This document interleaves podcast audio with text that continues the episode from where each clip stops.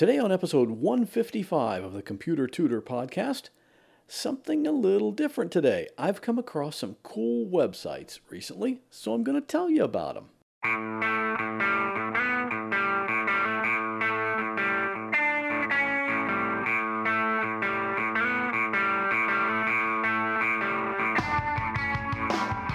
Welcome to another episode of The Computer Tutor tips, tricks, and advice from a computer pro without all the tech talk. And now, here is your computer tutor, Scott Johnson. Welcome back to the Computer Tutor Podcast. I am your personal computer tutor, Scott Johnson, and I'm here every Monday morning to show you how to do cool things on your computer. And I've been doing that for like three years now. Now, usually I talk about some type of computer tip or trick or security alert or some new online scam to watch out for, but today is just a little different.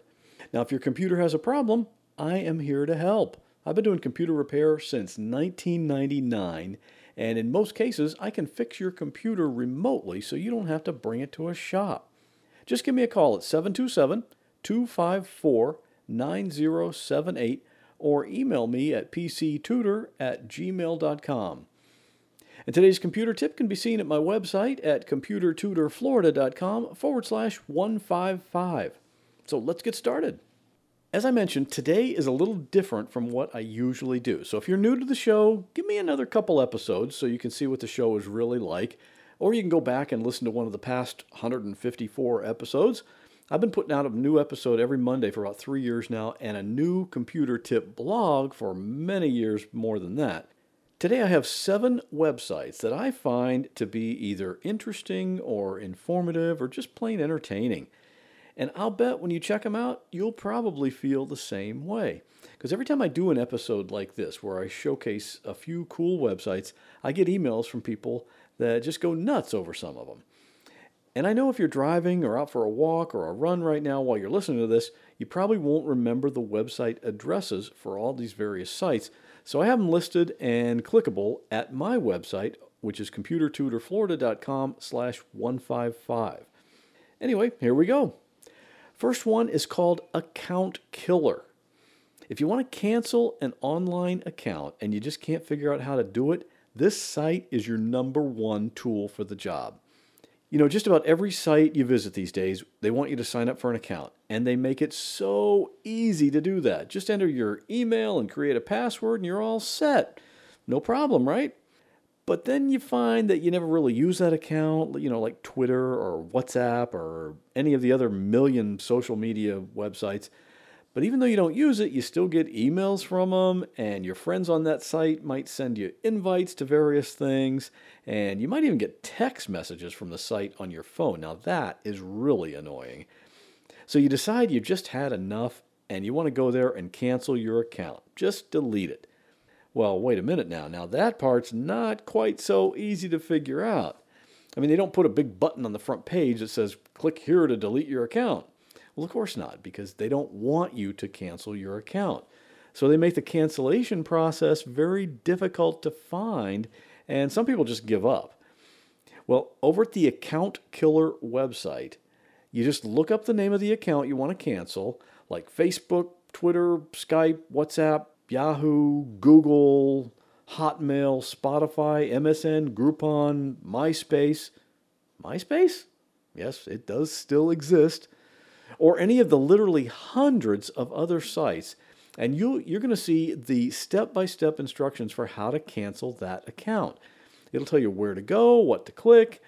All that is right there, and you just have to follow those instructions.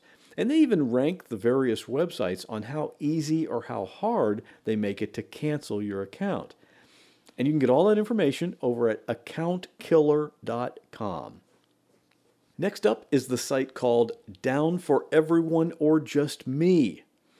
This is for those times when you go to a website you always visit, and instead of seeing that site come up, you get an error message that says, This site cannot be displayed.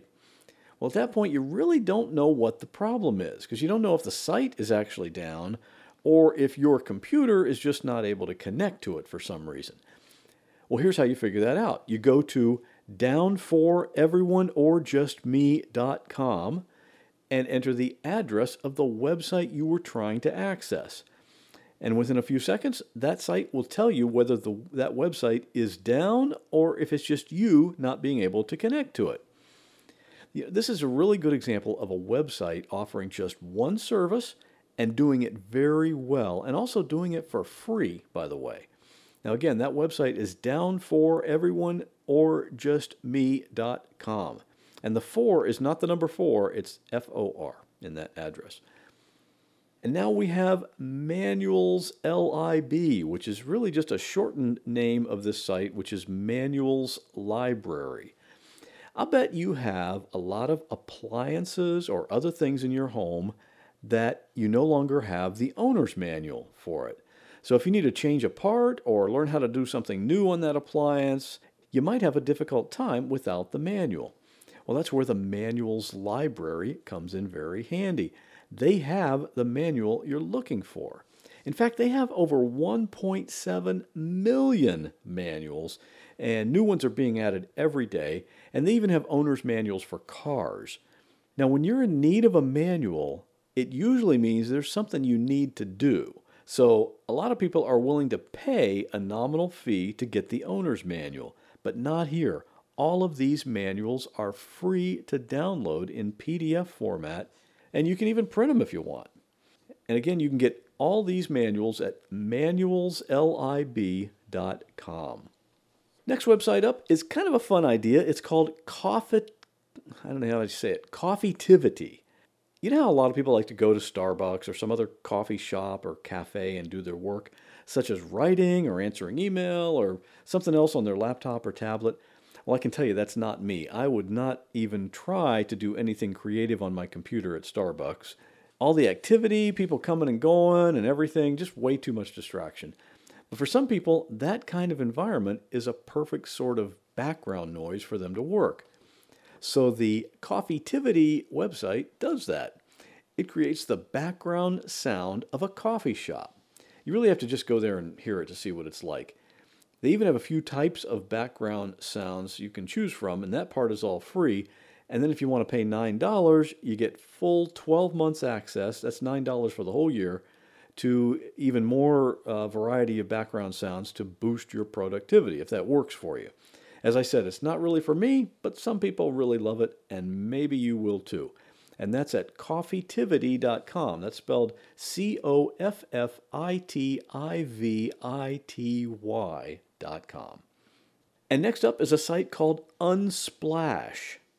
I guess that's just one of those website names that really tells you absolutely nothing about what the site is or what it offers. But what this site gives you is a big collection of high quality, high resolution images that you can use freely on your website or in some other type of public use. Now, this is something that some people are just not aware of, or they might be aware of the situation but not how expensive it might get for them. If you're creating a website, you're going to almost certainly need some images. You know, a website with only text would be pretty boring. So you need some really nice pictures. So, what a lot of people will still do is just go over to Google Images, do a search to find the thing you're looking for, and then just grab a few of those pictures that come up and use them on your website. Now, this is certainly the easiest way to do it, but you should definitely never do that. If you do use an image on your website that you haven't paid for or you haven't gotten permission to use, at some point you're very likely to get an invoice in the mail. That invoice is going to come from a company called Getty Images. They're the company that owns that image that you're using, and the invoice could actually be for a pretty substantial amount. Now, you can dispute it, but you really don't have much of a defense if you actually did use the image on your website. Some people have actually gone and grabbed even dozens of images from Google, and Getty has been known to charge as much as $1,000 per image. Now, you don't want to get caught in a mess like that. Unsplash has lots of very high quality images, and these are pictures that you would just you'd be proud to display on your website. And if you sign up for their newsletter, they'll even send you a selection of them for free by email every so often. I think it's each week. And all of those images are free to use on your site. No fees, no royalties, no cost at all. So check it out at unsplash.com. Okay, a couple more websites to cover here, and I'm telling you, I've saved the best for last all about birds. If you love nature, and especially birds, this is the site you want to check out. This website is run by the Cornell Lab of Ornithology, and they've set up webcams in view of a bunch of different types of birds' nests. It's like a live nature show right there on your computer. They've got owls, hawks, ospreys, albatross, and some others. And not all the webcams are live all the time because it really depends on the season and what the birds are doing at the various times of the year. But even if the webcam you want is not showing some live action, you can also watch recorded video that was taken from the nest earlier that year. And that website can be seen at cams.allaboutbirds.org. And finally, my favorite website in this bunch, it's called 11 Foot 8. And you can see that at 11foot8.com. And those are the numbers, not the words, uh, 11foot8.com. Here's how this website came into existence. In the city of Durham, North Carolina, there's a road that goes under an overpass. Now, that overpass is not for cars, though, it's a railroad trestle. The clearance height for vehicles to be able to go under that railroad trestle safely is 11 feet and 8 inches. And there are signs that very clearly display that height restriction. So if a vehicle taller than 11 feet 8 inches tries to fit under there, there's going to be a problem. Well, there's an office building nearby that has a clear view of that overpass, and one of the guys in that office noticed that pretty regularly there would be some truck or other tall vehicle that would not notice the height warnings and just go rolling right on ahead. And of course, it would smack right into the overpass. It happened often enough that the railroad actually put up a crash bar in front of the overpass so that would take the brunt of the hit. And they've actually had to replace that crash bar once already. Well, the guy that worked in that office nearby decided he would set up a video camera and eventually capture one of those crashes on video. And when he did, he put it up on the web on this website, 11foot8.com. Well, that was back in 2008. And since then, he's recorded 95 of them on video, and they're all right there on the website. You know, for some reason, it's just really entertaining to watch truck after truck not be able to squeeze under that thing.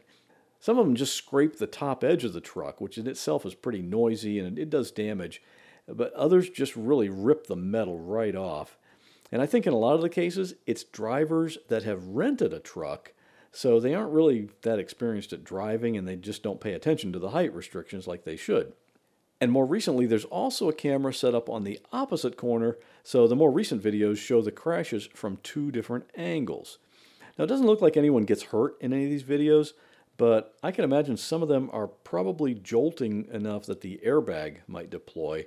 Still, it's pretty entertaining to watch, except the one where the RV camper trailer went through, and that crash guard just scraped off what looked like an air vent and a skylight I don't know what exactly.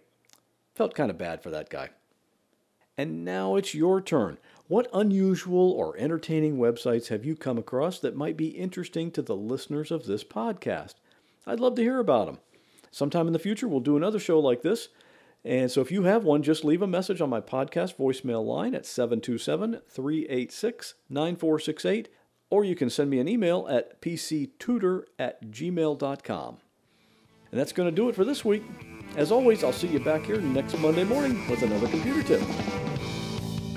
Well, that wraps up this episode of the Computer Tutor Podcast. I hope you enjoyed it. If you'd like to contact me with a question, a comment, or a suggestion for a future topic, you're welcome to do so at my website, computertutorflorida.com. And while you're there, sign up for my free Monday morning email newsletter. If you have a computer problem, give me a call at 727 254 9078. In many cases, I can take care of a problem remotely, so it doesn't matter if you're here in Florida, up in Maine, or way out in California. I'd love to help. Thanks again for listening and have a great week. God bless.